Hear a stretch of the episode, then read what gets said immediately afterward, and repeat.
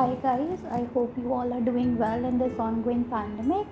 We again welcome you to a new episode of a podcast.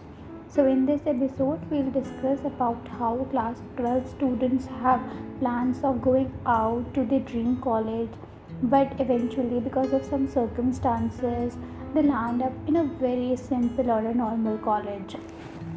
Same way I too had plans of going out after my class 12 not because I wanted to go out but because मेरे मुझे peer pressure feel होता था कि यार नहीं, मेरे सारे दोस्त बाहर जा रहे हैं, दूसरी सिटीज़ में लाइक दिल्ली, बैंगलोर, पुणे एक्सेट्रा और मैं यहीं होम टाउन में रहूँगी, लोग क्या कहेंगे? और मुझे रियलाइज़ होता था कि यार, बाहर दूसरी सिटी में जाके एक अलग फ्रीडम मिलती है, एक एक्सपोजर मिलता है, जो शायद मैं होम टाउन में रहकर नहीं मुझे मिलेगा। तो मैंने क्लास ट्वेल्थ के साथ ही काफ़ी रिसर्च करनी शुरू कर दी थी कि या मैं किन किन एग्ज़ाम्स के थ्रू अपने ड्रीम कॉलेज जा सकती हूँ। फिर but because of some circumstances I didn't get through my dream college तो मुझे काफ़ी रिग्रेट होता था कि यार मेरे सारे दोस्त चले गए मैं यहीं पर हूँ होम टाउन में। और अब मैं किसी से सोशलाइज़ नहीं करती थी डर लगता था कि वो मुझसे पूछेंगे कि तुम कहाँ हो? और मैं उनसे बोलूँगी कि यार मैं तो यहीं पर हूँ।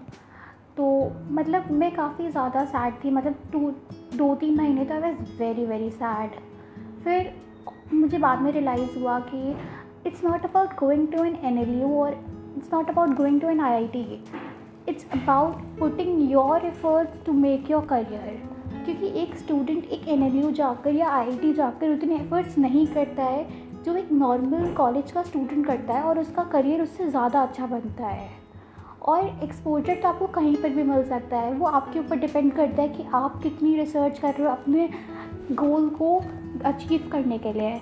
तो और बिलीव में अभी मैं अप, अपने होम टाउन में रहकर मुझे इतना मज़ा आ रहा है इतना एक्सपोजर मिल रहा है जो कि मुझे लगता है कि अगर मैं कहीं बाहर जाती तो मुझे नहीं मिलता।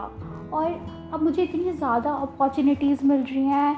मतलब इतना मैं सर्च करती रहती हूँ कि मैं क्या करूँ क्या ना करूँ।